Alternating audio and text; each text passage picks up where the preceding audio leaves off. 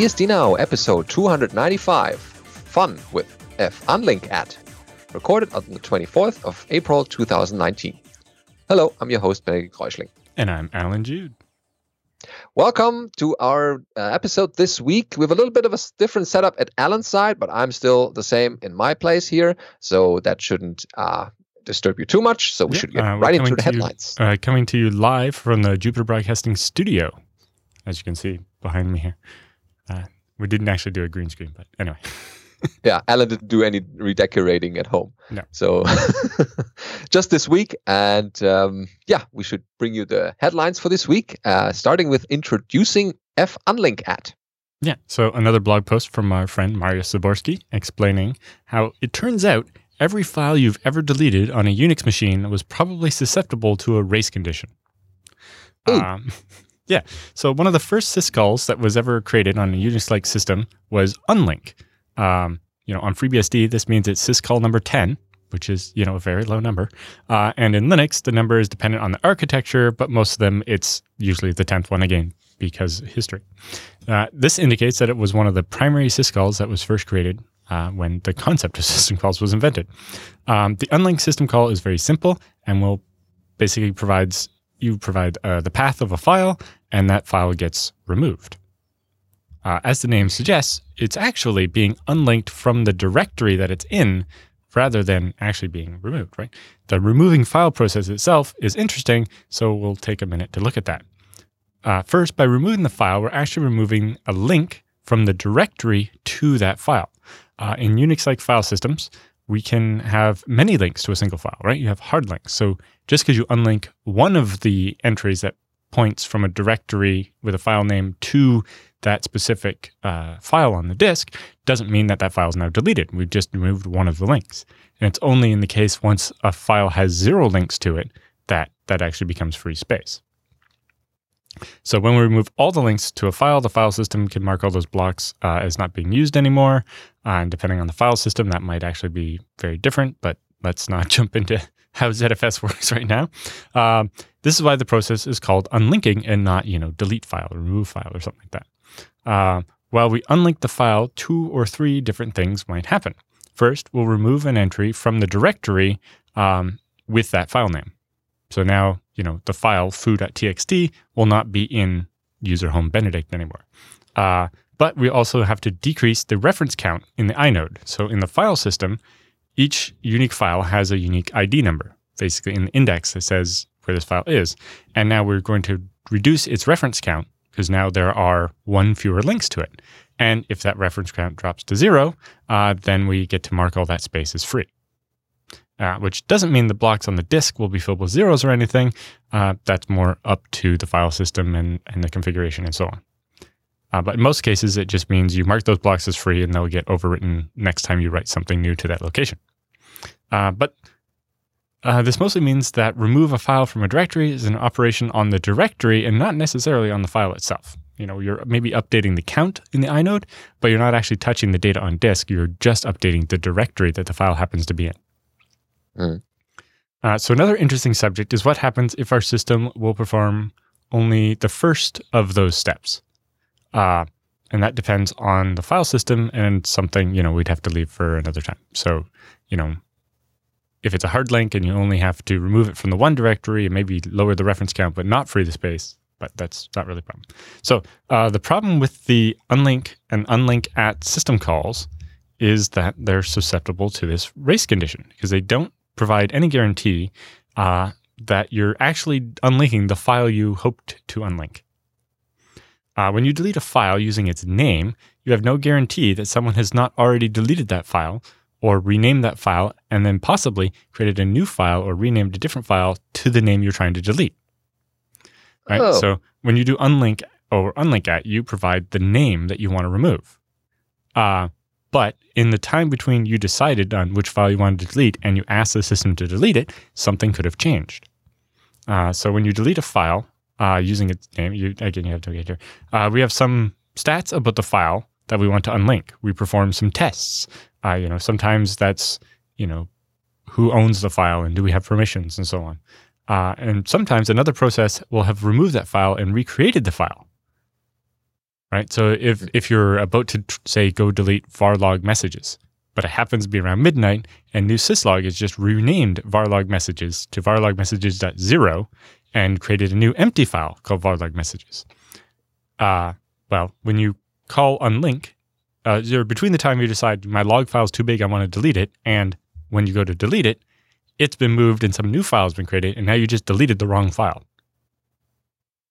Uh, Hmm. And so Oops. what do we do? You know, it's a classic race condition. So uh, many programs will perform checks before trying to remove a file to make sure that it's the correct file or that you have the permissions or uh, whatever, and that exposes what's called a time of check versus time of use class of bug, where when we checked it was the right file, but when we went to go delete it, it wasn't the right file anymore. Just because somebody else, you know, there's always a chance in a multi-user or multi-threaded system that someone else might have touched the file or did something in between. Um, so you know, we checked that the file that I'm about to remove is the right one, the one I created yesterday, and uh, if it is, then I call unlink. However, between when I checked and when I actually called unlink, some other program might have moved the file and put a different one in that place or something. Uh, you know, especially if it was someone malicious, they might have managed to swap it with some file I they couldn't delete, but I could, uh, and caused me Ah. to delete the wrong thing or something. You know, interesting way to uh, cover up the logs of something you were doing is to make it look like somebody else deleted them, not you, just by renaming them to the, the name of something that they were about to delete or whatever. Yeah.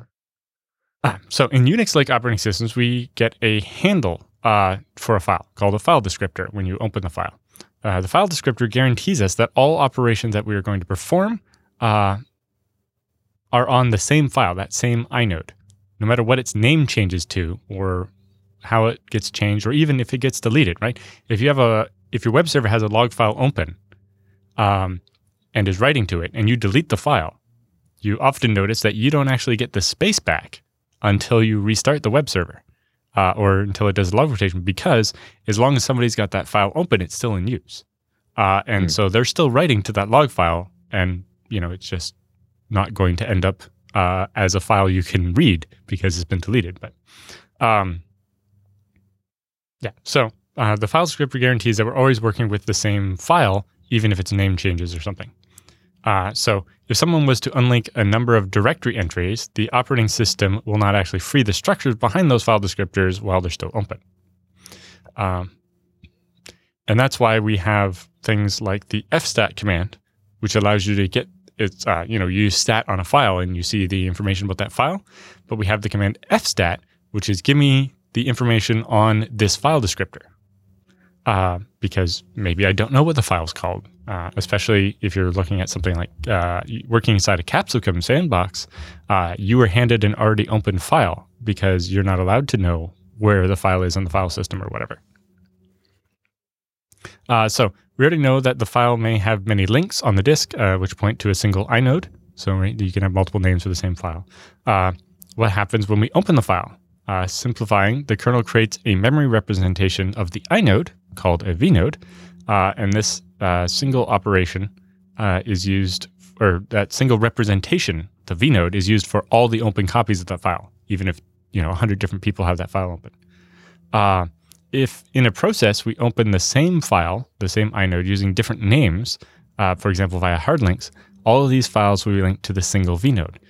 This means that the path name is not necessarily stored in the kernel because there could be multiple path names. Hmm. Uh, Yep. So this is basically the reason why we don't have an f unlink function, uh, where you could just delete a file by its file descriptor because it'd be ambiguous, right? There's actually four links to this file. Which one are you trying to remove? Uh, and so on. Um, so uh, if we performed an fd unlink or funlink syscall, the kernel wouldn't know which directory entry we need to go remove this file from. Another problem is more architectural. As we discussed earlier, unlinking is really an operation on the directory, not on the inode itself. Uh, so using funlink um, on a file descriptor uh, may create some confusion because we are not removing the inode representing uh, by that file descriptor. We are actually performing a, uh, an action on the directory, and in a Capsicum sandbox, you don't know where that directory is. Uh, so after some discussion, we decided the only sensible option for FreeBSD would be create the new f unlink at function. Um, so this actually takes the file descriptor you want to delete, the path, so the file name you want to delete, uh, or sorry, the descriptor for the directory, the file name you want to delete, the file descriptor proving you already have that file open, and then the optional flags. Uh, so this syscall only performs additional sanity checks if we are removing a directory entry which corresponds to the inode uh, referenced by the file descriptor we passed. Um, so we tell it which directory, we tell it the file name, and we tell it the file descriptor, and only if that name and that descriptor match will it actually remove the file. That way, if somebody's renamed something or moved it or anything's happened, it will say, sorry, I couldn't delete that file because the race condition happened. Uh, mm. The API um, will check if the path opened relative to that dir- directory file descriptor points to the same vnode. Uh, and you know, thanks to that, we now remove the race condition uh, because all of these sanity checks are performed in the kernel while the file system is locked, so no other change can be happening in between the check and the delete. And uh, in addition to providing this extra stuff for the Capsicum sandbox, it also has the very useful purpose of making multi-threaded programming safer. Uh, you know, when you have a multi-threaded program, you just need to make sure that one part of your program isn't writing to the file while the other part's deleting it, right? Uh, or vice versa, um, and so on. So the file descriptor parameter can also be set to the fd none uh, macro, uh, which will mean that the sanity check should not be performed, and f unlink at will behave just like unlink at, and that's because the unlink at has basically been replaced with f unlink at with calling it. It just calls the other one with that extra parameter. Uh, as you can notice, uh, we often refer to the unlink syscall, uh, but in the end, the APIs look are if you call unlink, you're actually nowadays calling unlink at anyway, and so switching that to actually calling f unlink at wasn't uh, any more difficult. Okay. Uh, so yeah, these days unlink is simply using the same code as unlink at yeah, so we don't need to rewrite the whole whole operating system just for that uh, system right. call. But or more importantly, we don't end up with two different unlink at functions uh, that are kind of copy pasted of each other. Instead, mm-hmm. everything's actually using the new funlink at by just calling it with the you know the file descriptor set to none, uh, so that it falls back and works the same way as it always did before. Good. Yeah. So thank you to Mariusz for writing that up because it was actually a slightly complicated uh, concept and it makes it easier for people to understand. Mm, yeah. Okay, uh, next up we have uh, upgrading an OpenBSD router with AT&T UVerse uh, over at Joshua Steen's blog. And he writes, I upgraded to AT&T's UVerse gigabit internet service in 2017, and it came with an Arris BGW 210 uh, as the Wi-Fi access point and router. So the BGW 210 is not ter- is not a terrible device, but I already had my own AirPort Extreme access point wired throughout my house and an OpenBSD router configured with various things. So I had no use for this device. It's also a potentially insecure device and has a link to more information about that uh, that you can't upgrade or fully disable remote control over. So, fully removing that BGW uh, is not possible, as we'll see later, but it is possible to remove it from the routing path. And that's how he did it with OpenBSD. So in uh, 802.1x. Uh, when the service was originally installed by AT&T, a fiber optic cable terminated at an ONT in his basement, which then connected to the BGW210 via Ethernet. So he tried swapping his OpenBSD router in place of the BGW, but it could not get a DHCP lease or receive any traffic from the ONT despite a properly negotiated Ethernet connection. So after some uh, packet capturing uh, between the ONT and the BGW, he learned that the BGW does 802.1x EAP authentication with a certif- certificate installed on a device, and all traffic is encapsulated in an 802. Uh, 802.1q VLAN with a VLAN ID of zero. Uh, until this negotiation is performed, the upstream device will not respond. And so you had to proxying that, uh, or had to proxy this EAP. Uh, while he's not the first person to want to use their own router at AT&T's UVerse service, so there are already some software solutions out there for proxying the EAP. And so he went to EAP underscore parrot, uh, since it was small and written in Go, and only needed minor changes to support OpenBSD, which the author has since merged. So you can see uh, the package add go command and uh, pulling down some of the dependencies and building those. And then it's just needing a small configuration file uh, in eap underscore parrot uh, dot toml, and that has a network section and uh, needs to needs to know about the devices for the uh, remote servers and the router interface and some uh, information about uh, logging and some stuff that should be ignored. And after that file is created, an etc rcd uh, EAP parrot script can be created and then enabled to run on boot with rcctl. And then uh, the daemon should start at your uh, next reboot. And after a test run with EAP Parrot, uh, he was able to get an IP from OpenBSD via dhclient. And so here's a little picture of his uh, network setup and some, uh, of course, an ASCII diagram because why not? and you can see how the setup works and which IPs uh, are on which uh, side of the, the switch and of the uh, BGW. And so it uh, continues uh, with setting up the host names and for the VLAN 0 and the EM0 network card so that everything has a nice name that you can remember without remembering IP addresses.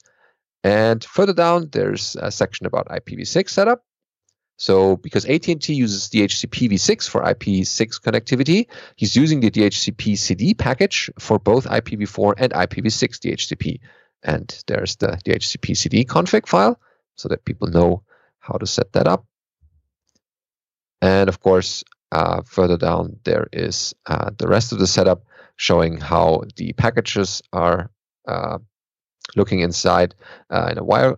Uh, well, it could be wire uh, shark capture or just TCP dump. And um, at the end, you can see that the long string sent at the DUID must be configured with the dhcpcd. And that's a little edit for your um, DUID setup. So that has the UID in it. So that's fairly straightforward. And you can see, even if you're on some proprietary hardware, you can still put in some OpenBSD or some open source software in there. Yeah, uh, you know, a lot of the cable companies have the remote provisioning stuff set up so that they can just send a new configuration to your router. Uh, and you know, if you've changed some things, having them just undo it with their thing uh, mm. is annoying. And you know, for privacy reasons, sometimes you don't want your ISP to have access to do things like that. And yeah, uh, it's interesting that AT&T is using the authenticated Ethernet stuff to actually uh, prevent rogue devices uh, causing problems on their network, or even possibly for people trying to steal user service. I don't know. Uh, but it's nice that they managed to get that to work.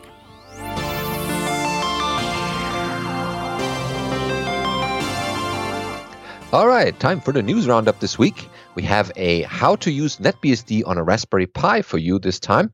And uh, a lot of people had sent us uh, tutorials about the Raspberry Pi, but this one is covering NetBSD. And um, uh, asking around the do we have an old Raspberry Pi lying around gathering dust, maybe after a recent Pi upgrade? Are you curious about the BSD Unixes? And if you answered yes to both of these questions, you'll be pleased to know that the first is the solution to the second, because you can run NetBSD as far as the very first release on a Raspberry Pi. Uh, this is op- uh, over at opensource.com. And uh, the article explains a little bit what uh, BSD is for the people who don't know, but I guess for the people watching this show, it doesn't need any more introduction. Yeah, although so, sometimes it's interesting to see how people that maybe don't know that much about BSD describe what BSD is. yeah. So yeah, in, in, in short, uh, BSD is the Berkeley software distribution of Unix. In fact, that's the only open source Unix with direct li- lineage back to the original source code written by Dennis Ritchie and Ken Thompson at Bell Labs. See, that's a good description. yeah, we'll leave it at that. So, um, uh, admittedly, NetBSD isn't an operating system that's perfectly suited for the Pi. It's a minimal install compared to many Linux distributions designed specifically for the Pi, and not all components of recent Pi models are functional under NetBSD yet. However, it's arguably an ideal operating system for the older Pi models since it's lightweight and lovingly maintained. And if nothing else, it's a lot of fun for any diehard Unix geek to experience another side of the POSIX world. So first of all, download NetBSD. Uh, there are different versions of BSD. NetBSD has cultivated a reputation for being lightweight and versatile, and it offers an image of the latest version of the OS for every version of the Raspberry Pi since the original, so you can find the right one for your little uh, Pi. And uh, to download the version of your Pi, you must first determine what variant of the ARM architecture your Pi uses. And you can find that um, here in the article. They're using a Raspberry Pi Model B revision 2 uh, that has the two USB ports and no mounting holes. Of and course, according it- to it's the- interesting because then they also have the Raspberry Pi 2, which is different than a Model B 2, uh, Yeah. which is like the first one and then the second revision of because with the first Raspberry Pi there was an A and B which were different amounts of memory or whatever and had different prices, and then they had Mhm. a Rev 2, and then I think also later versions of the Raspberry Pi 2 are actually a Raspberry Pi 3 with less stuff on it or something. So yes, Mm. uh, it's not NetBSD's fault; it's Raspberry Pi's fault. But there are a lot of different versions of the Pi, and you do have to get the image for the right one. Yeah. So in this case, they needed the eARM uh, v6HF in NetBSD's architecture notation. And so uh, after downloading that, um, for the easiest and quickest install, use the binary image instead of an installer. And to use the image uh, is the most common method of getting an operating system onto your Pi. You copy the image to your SD card and boot it up. Uh, no install necessary, it's already prepared for you. And images files are found in the binary uh, gzimg, G-Z-I-M-G directory of the NetBSD installation media server, uh, which you can reach from the front page of NetBSD. And the image is rpi.img.gz, uh, which is just a compressed IMG file. So you g-unzip this one, and then you have the IMG file ready to be copied onto the SD card. They talk a little bit about how to do that using Etcher, but you can also use uh, dd command, which is shown uh, below. So you do uh, the location as the if uh, rpi.image.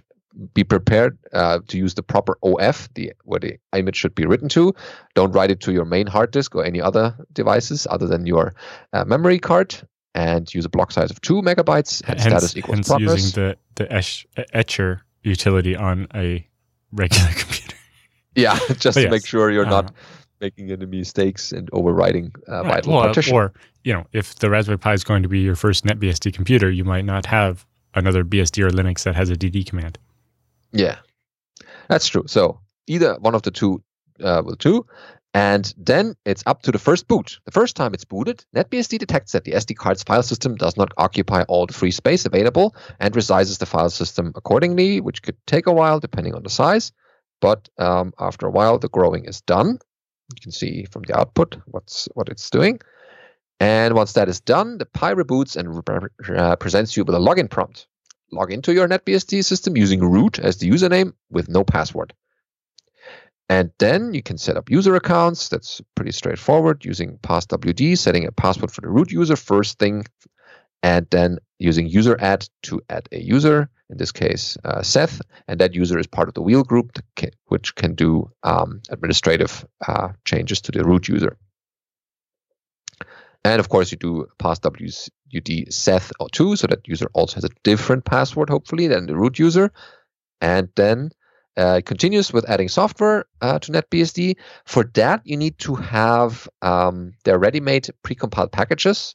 Uh, they're on NetBSD servers, and you need to tell the uh, install tool how to find this path. So the package path variable needs to be set, and that's a bit of a long URL, uh, but it basically points to the NetBSD FTP, and that has the um, you need to replace that with the uh, port that you're, re- you're having and the version. In this case, it's the ERM v6HF, or either if you have a newer model of the Pi, then the ERM v7HF.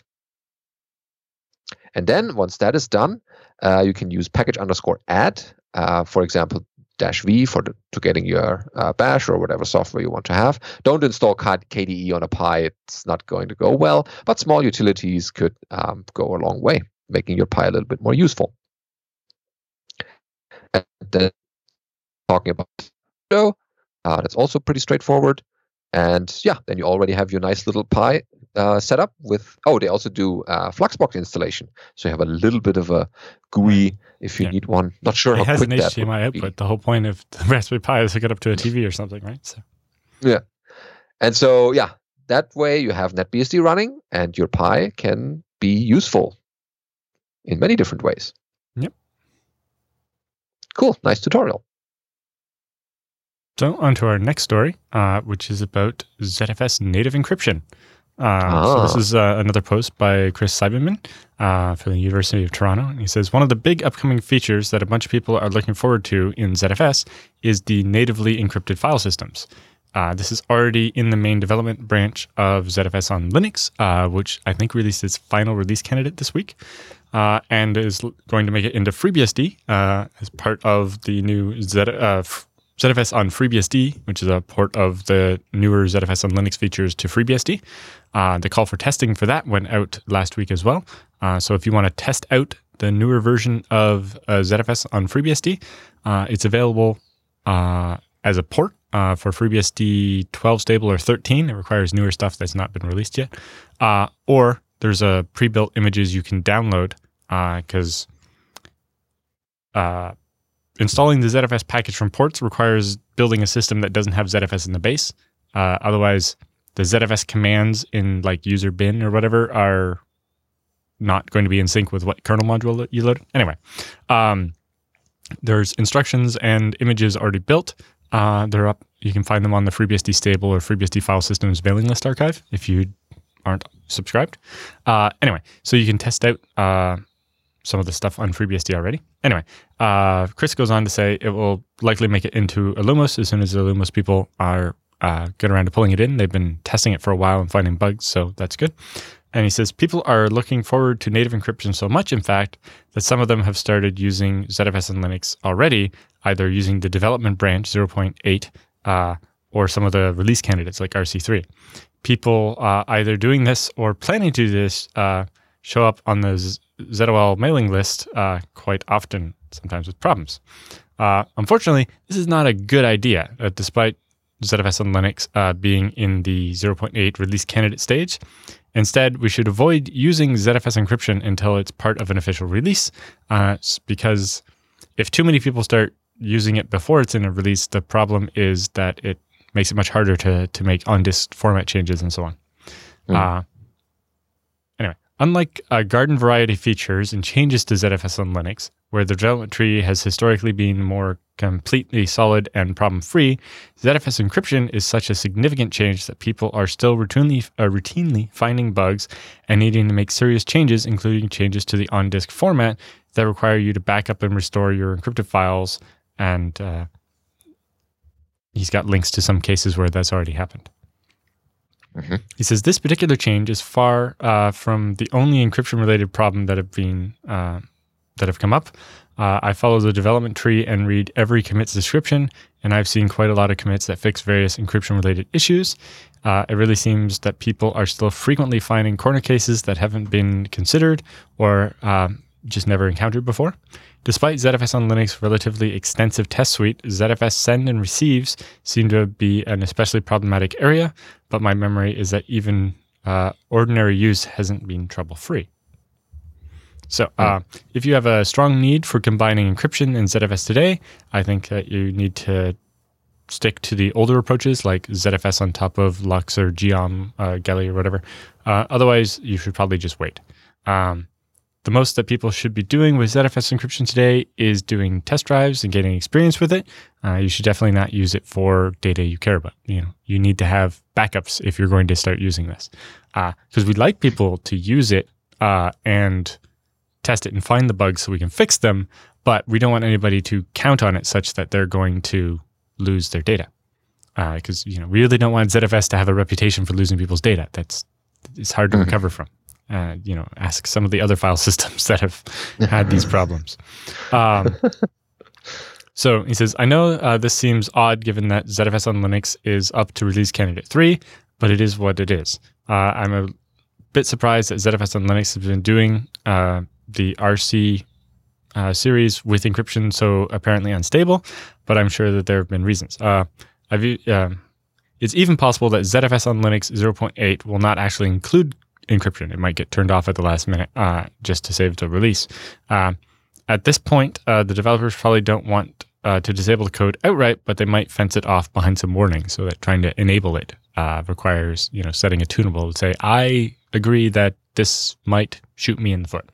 Um, it says it's also possible that encryption has turned out to be more tangled and troublesome than anyone initially expected uh, when the feature was first added.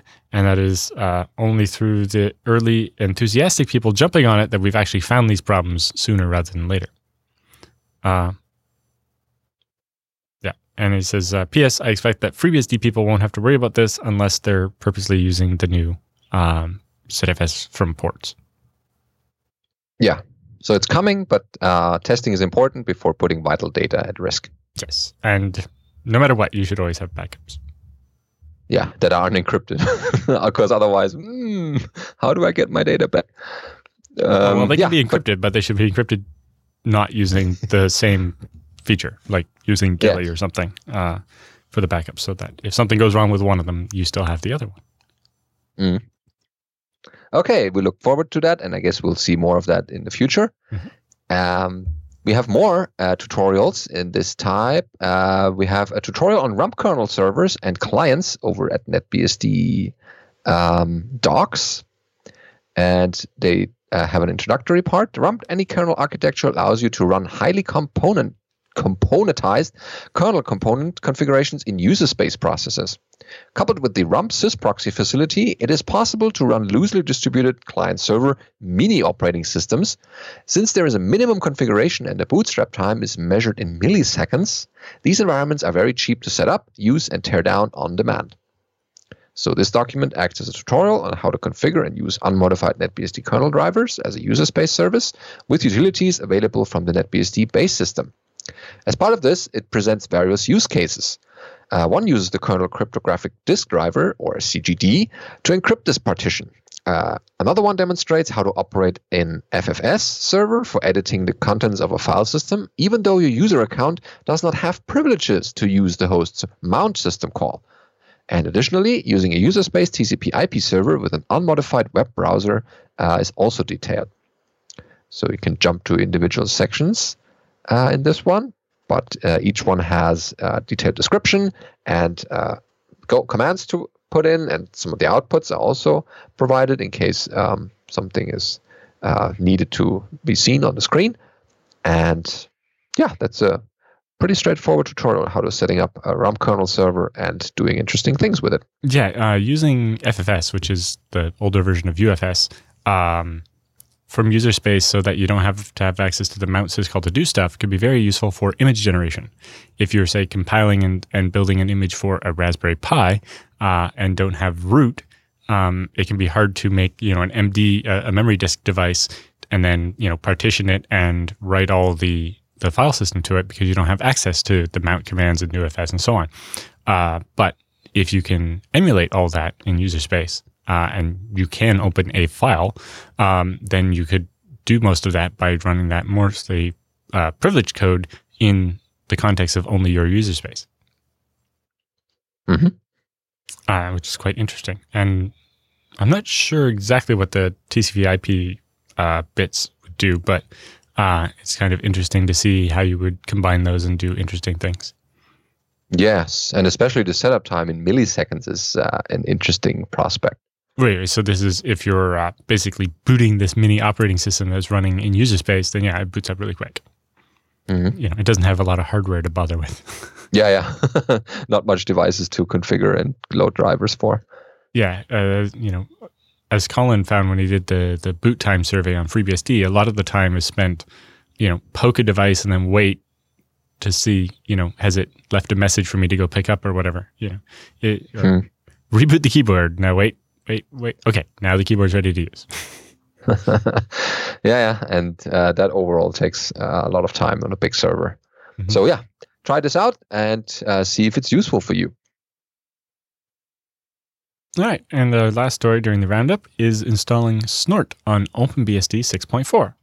As you may recall from previous posts, uh, the functionallyparanoid.com author, uh, is running OpenBSD server on his APU2, uh, which is a little air cooled uh, box with three Intel NICs, and using that as his firewall and router for his secure home network.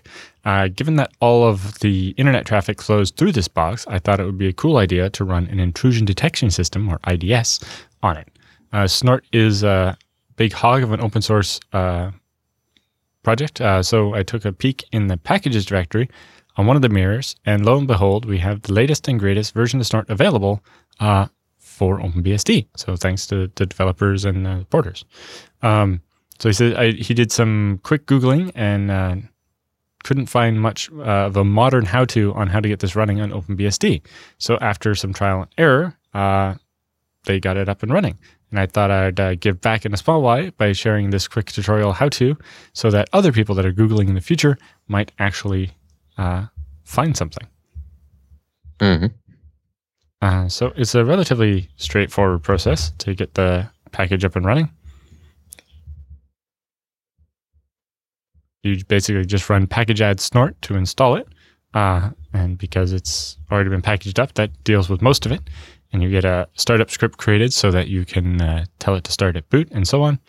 And you just have to tell it where to find its uh, definition files, the DAQ files, uh, which basically defines what the suspicious traffic looks like so it can match that. Uh, and we need to tell the network uh, which network interface is the internal side and which is the external side and so on. So we put uh, some stuff in the configuration file and uh, then you just need to set up some smart rules or sorry, snort rules. Um, there's a free community rule set uh, and you can use all new rules uh, basically 30 days after they're available to the people that pay, uh, or you can pay the $30 per year to get access to the new rules right away. Mm. Okay. Um, but you just RCCTL enables Snort, uh, set the flags so that it knows which interfaces to look at and how long it needs uh, to do it. And then when you bring your router back up with all that, uh, Snort is monitoring your traffic, and anything untoward uh, will show up in your var snort log directory as either an uh, in the alert log or the snort log. Uh, you can find out, you know, what your uh, how you want to adjust your monitoring for your logs and notify you about when something bad happens. In addition, there's a tool that will uh, keep your snort rules up to date automatically, so that you know if you're using the free version, 30 days after a new rule comes out, it can be added to your collection. Uh, as I said, this tutorial is pretty short and sweet, but it's because it's so easy to get Snort up and running. Yes, and even though small tutorials are helpful for people who are just wanting to know how do I set this up? This must be complicated, and then they see that it's just a couple of lines or a little bit of config, and then ah, then they have something running. Mhm.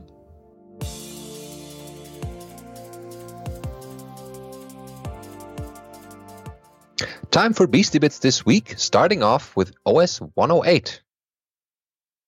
Yeah, so, So this is a, a desktop oriented version of NetBSD uh, targeted towards people that want to replace Windows or Mac OS. Uh, so interesting to see uh, someone start with NetBSD when trying to, to target more uh, desktop users, but um, you know maybe it's uh, specifically targeted at people that want to run it on older hardware. Uh, you know, many computers nowadays where there's no supported operating system uh, that uh, from Microsoft or Apple that you could run on it. Uh, so they have a little FAQ including why they picked the name OS 108. Apparently, the one and zero are the binary bits, which represent the eight different forms of a byte. Uh, and also, the distance uh, to Earth from the sun is about 108 times the diameter of the sun, hence the name. And the, the Hmm. logo is called the Vyom, uh, which is stands for space. Oh, okay. So yeah, uh, there are ISO images to- available. hmm Be interesting to see where that goes. Mm. Uh, then we have a YouTube video from the AT&T archives, the Unix operating system. Yeah, some of these uh, old videos are pretty entertaining, uh, including the graphics, especially. uh, but talking about you know uh, making computers more productive using Unix, because you know that was actually a thing at the time. Oh Uh, yeah. but very 1980s style videos, uh, and they're quite amusing to watch.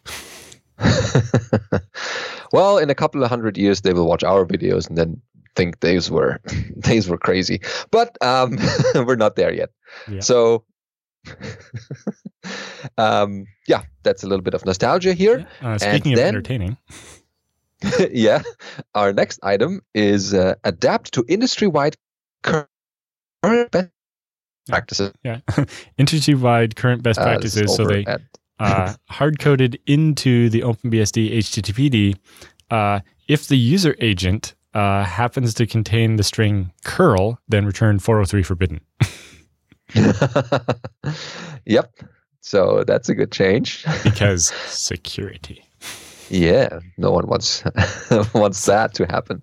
Uh, uh, that's not actually real. That's just an April Fool's joke. And I guess we were a bit late getting to it, but uh, not my fault. Yeah, we we wanted to to mention it still so that Yes, people a one. have a little fun. um, and then we have quotes from a book that bashes Unix. Huh. Yes. Uh, People are including saying already- things like uh, contributors compared Unix to a virus. Unix possesses all the hallmarks of a uh, all the hallmarks of a highly successful virus. In its original incarnation, it was very small and had few features. Uh, the minimality of the design was paramount because it lacked features that would make it a real operating system, such as memory mapped files, high speed input output, a robust file system, uh, the record file, uh, record file and device locking, uh, rational inter-process communication, etc. ad nauseum. But it meant it was portable. Uh, a more functional operating system would have been less portable. Unix feeds off the energy of its host. Without a system administrator babysitting Unix, it regularly panics, dumps core, and halts. Unix frequently uh, mutates, kludges, and fixes uh, to make one version behave, won't work well on another version. If Andromeda Strain had been software, it would have been Unix. Uh, Unix is a computer virus with a user interface. Some Yep. uh, kind of unkind things to say about Unix. Uh, talking a bit about the design, they say, ironically, the very attributes and design goals that make Unix a success when computers were much smaller uh, and were expected to do far less now impede its utility and usability. Uh, each graft of a new sy- uh, subsystem onto the underlying core has resulted in either rejection of the graft versus uh, host disease with its uh, contaminant proliferations of incarnation uh, scar tissue. The Unix networking model is a cacophony uh, or cacophonous babble of unreliability that quadruples the size of the Unix famed compact kernel. Its Windows system inherited the cryptic unfriendliness of a character based interface, while at the same time um, realizing new ways to bring fast computers to a crawl. Its new system administration tools take more time to use than they save. Its mailer makes the US Postal Service look positively stellar. yeah. okay. Somehow I don't think we would be where we are today without Unix Mail actually working. So I'm not sure what this guy's on about. yeah, and there's a typical story about file deletion in Unix systems. I too have a, had a similar disaster using RM. Once I was removing a file system from my disk, or, or a file system, yeah, from my disk, uh, which was something like slash user slash foo slash bin. Uh, I was in slash user slash foo, and I had removed several parts from the system by rm dash r dot slash etc and uh, rm dash r dot slash adm and so on. But when it came time to do dot slash bin, I missed the period. System didn't like that too much. So Unix wasn't designed to live after the mortal blow of losing its slash bin directory. An intelligent operating system would have given the user a chance to recover, or at least confirm whether he really wanted to render the operating system inoperable. No. It's really annoying when it does that. Do what I say. It's I, I know what I'm doing. This food mm. shooting is a thing I want. Yes. So I do believe most of this person's anger with Unix came from uh, having used it badly. Probably, yeah. But writing a book out about it, it's uh, already the next stage. and then uh, for the next story, uh, we have uh, uh, looks like an unofficial-ish wiki uh, for the new OpenBSD QA system or team or Ah. something. Uh, so the goal of this wiki is to provide a comprehensive set of tests that can be used to assess the quality of uh, the tr- the OpenBSD tree at any time. Uh, so it includes uh, running static analysis, looking for API and ABI changes, looking for resource leaks, uh, testing the, uh, the testing environment, you know, how to run the tests, what de- device drivers is actually testing, fuzz testing, tool testing, adding new tests, porting tests from other operating systems, conformance testing, uh, and also doing uh, metrics like cyclomatic complexity and code coverage testing and so on. hmm Interesting. Yeah, so it'll be interesting to see how that goes. Uh, I'm especially interested in uh, more automated uh, API slash ABI change uh, testing because it's definitely something we would like to use uh, on the stable branches in FreeBSD to notice when oh the change we just merged back to FreeBSD 11 uh, broke one of the guaranteed stable interfaces and we need to undo that and and approach it a different way. Yes, and many of the tests could probably also be run on other uh, BSDs, so there are similarities enough so that the uh, tests don't have to be rewritten if they have similar um, software to test or uh, interfaces or APIs. Mm-hmm. Yeah, Okay, So, uh, like if you click through that one, actually, they have uh, on the API ABI testing, and then OpenSSH. Um, Mhm. They have a graph, and they actually show for each version of OpenSSH how backwards compatible it is, how many new things were added, and how many things were removed. Hmm. Uh, Yeah, and that's- that's a lot. interesting. Oh yeah, so check it out and maybe contribute a couple of tests back to OpenBSD, so that helps their QA effort. Mhm. And uh, let's go right into our feedback and questions section for this week.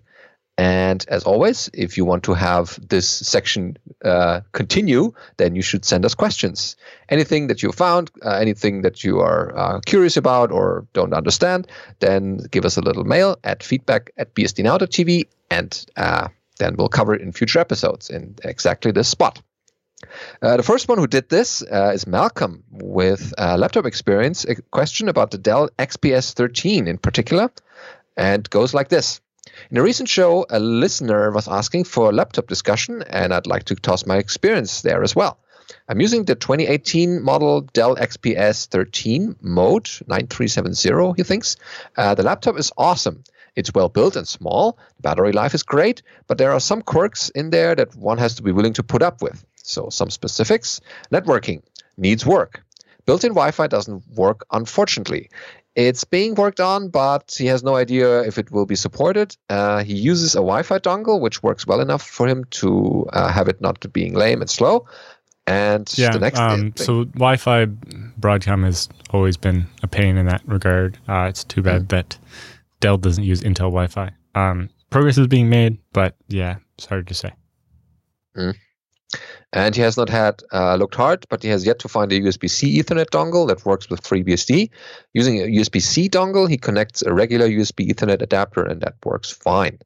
I have to check because I did get a USB-C Ethernet dongle that works on my Mac, and I'm pretty sure it worked fine under FreeBSD.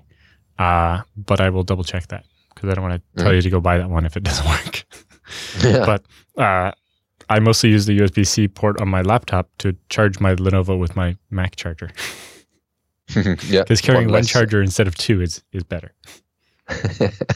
yes, then he goes on to the graphics part. Uh, pretty good, he writes. When watching video at full screen, I do see refresh lines or whatever they are called. So it's not as good as watching as on a Mac or Windows machine, but good enough for him. Yeah, Okay, I, I see the same on my uh, X220 that's strapped to my exercise bike. Uh, and I've not looked into what I can do to make it not do that. Uh, screen brightness works, and he has not gotten the webcam working, but haven't worked hard at it. So Um, that's probably. Somebody should do a nice tutorial on webcamd on how to get that working. Uh, I've done it before and got it working, but I don't remember what I did. Because I've used the webcam on my older Lenovo before, not this one. I have not tried this one. Um, but I've definitely used uh, Lenovo USB webcams under FreeBSD very successfully. Uh, we do this at work all the time. Uh, But yes, Hmm. if, if somebody is interested in helping out with something, uh, a little tutorial on using webcamd and maybe uh, OBS, Open Broadcaster Studio, uh, to stream from your webcam uh, would be a good tutorial. Then he continues with the sound. Uh, needs work, but he hasn't tried hard on it.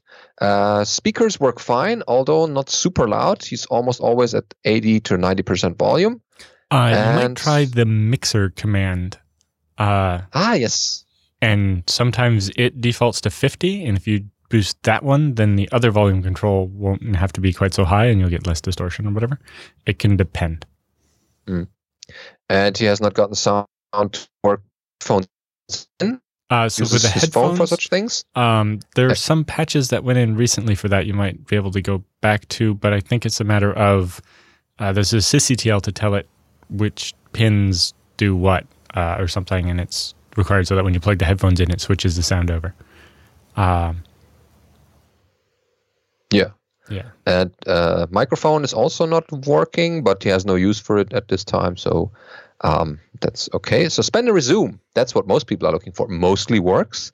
Uh, about one hour of every 40 resumes, it hangs. Oh, no, sorry, not hour. About one of every 40 resumes. It hangs and uh, he needs to reboot.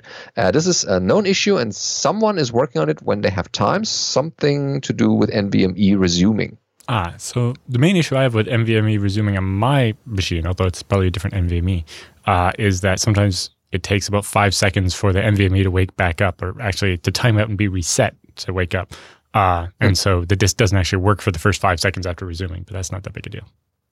Okay. Um, I've, I think I've seen a, a fail to resume one time, uh, and it was a bit weird. Uh, and then the next thing, uh, he says uh, one in every sixty times or so, he has a fail to suspend.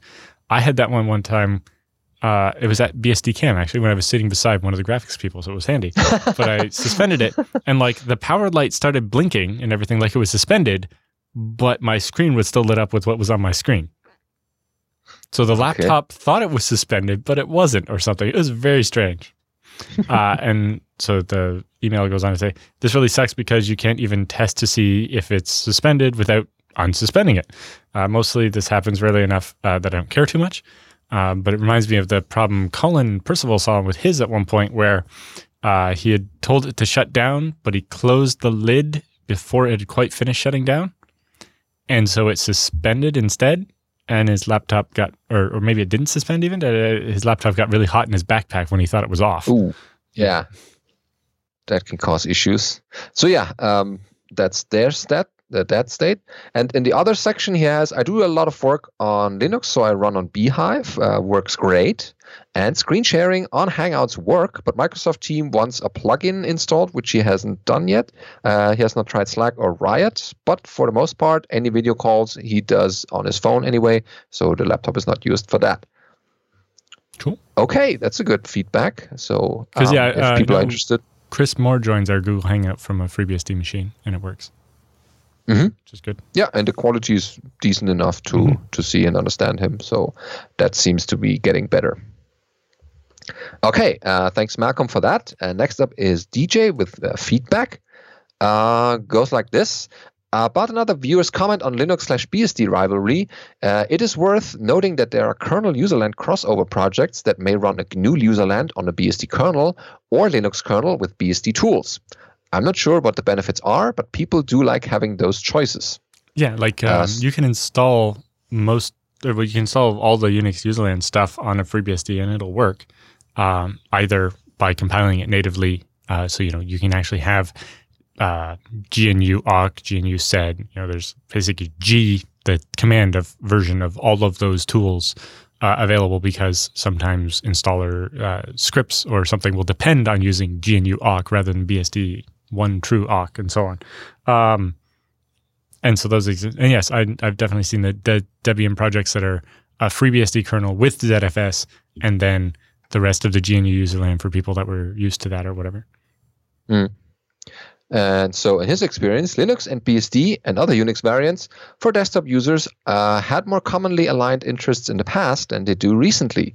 This probably stemmed from proprietary software not supporting open platforms. Uh, the FLOSS community would actively develop portable slash cross-platform FLOSS alternatives, and other vocal advocates, usually in the Linux camp, would pressure software vendors to open up or at least support Linux. Usually, the whole FLOSS ecosystem would benefit from these activities. Lately, at least since the emergence of certain closed platforms becoming popular with Linux desktops users like Google Chrome, Google Hangouts, Voice and Video, Skype, Slack, Spotify, and the list goes on, and other less portable open source technologies dominate Linux desktop. Electron, various Chrome only web apps, Flash, still, uh, hideous bash scripts with Linux blobs for certain distro, etc. Uh, the vocal Linux advocates do not seem to care as much if other open platforms, including Linux distros that do not support systemd, Electron, Snappy, cannot run these. Yeah, it seems that uh, a lot of the people that were very everything needs to be open so we can use it uh, have have given up that fight now that it works for them and they mm-hmm. don't care about everybody anymore. There um, seems more and more Linux people are are siding with practicality rather than I actually need my software to be free. Yeah, works for me, not yeah. You know, pity that when it didn't work for, for them, yeah. everything needed to be free and open. But as long as the blob works for them, they're they're fine with it now. Yeah, there could be a little bit more sharing and uh, helping each other in that regard. Uh, so there's also um, a new semi-pragmatic bunch of Linux desktop advocates uh, now who do not care about open source as long as proprietary apps run on Linux desktops, so that everybody and their grandmas can switch to Linux on their desktop for some reason, just to continue running an entirely proprietary stack on top of Linux. I'm not sure what the end game is there, but it has changed how open source desktops work nowadays. Projects that care about open source are often left in the cold. Ironically, with the many troubles of GPL3 complexity and uncertainty, and the BSD license being more permissive, uh, I would think that a desktop platform running on TrueOS plus Trident or something BSD based would be a friendlier home for proprietary app development if people really cared about proprietary apps on a desktop. These days, virtualization is always an option as well, including bhyve, VirtualBox, QEMU, Xen, and uh, HAXM, which came up recently. Uh, closing the loop there, I agree with Allan and Benedict that the rivalry is mostly friendly and there is a lot of exchange, although lopsided. I think visibility and advocacy are also still big hurdles for BSD, as many people simply do not know about it let alone uh, how awesome it still is, and that most open source Linux software compiles and runs natively just fine on most BSDs. Or if it doesn't, it could with just a couple of small changes. And the, so that's why the advocacy stuff is so important. We need to, you know, go to Linux user groups and Linux developer meetups and Linux conferences and make sure that they know the BSDs are there and they're willing to help. And if the Linux people are open to just taking a couple of changes, uh, their software could be work uh, work in more places.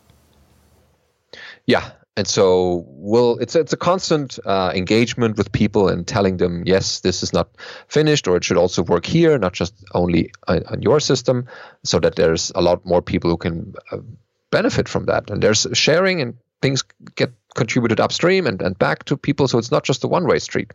Yeah and we're having the same conversation in the the zfs leadership calls now of all right um, we want to stop individual platforms from making unilateral decisions that the rest of the platforms are going to have to live with because it's already done.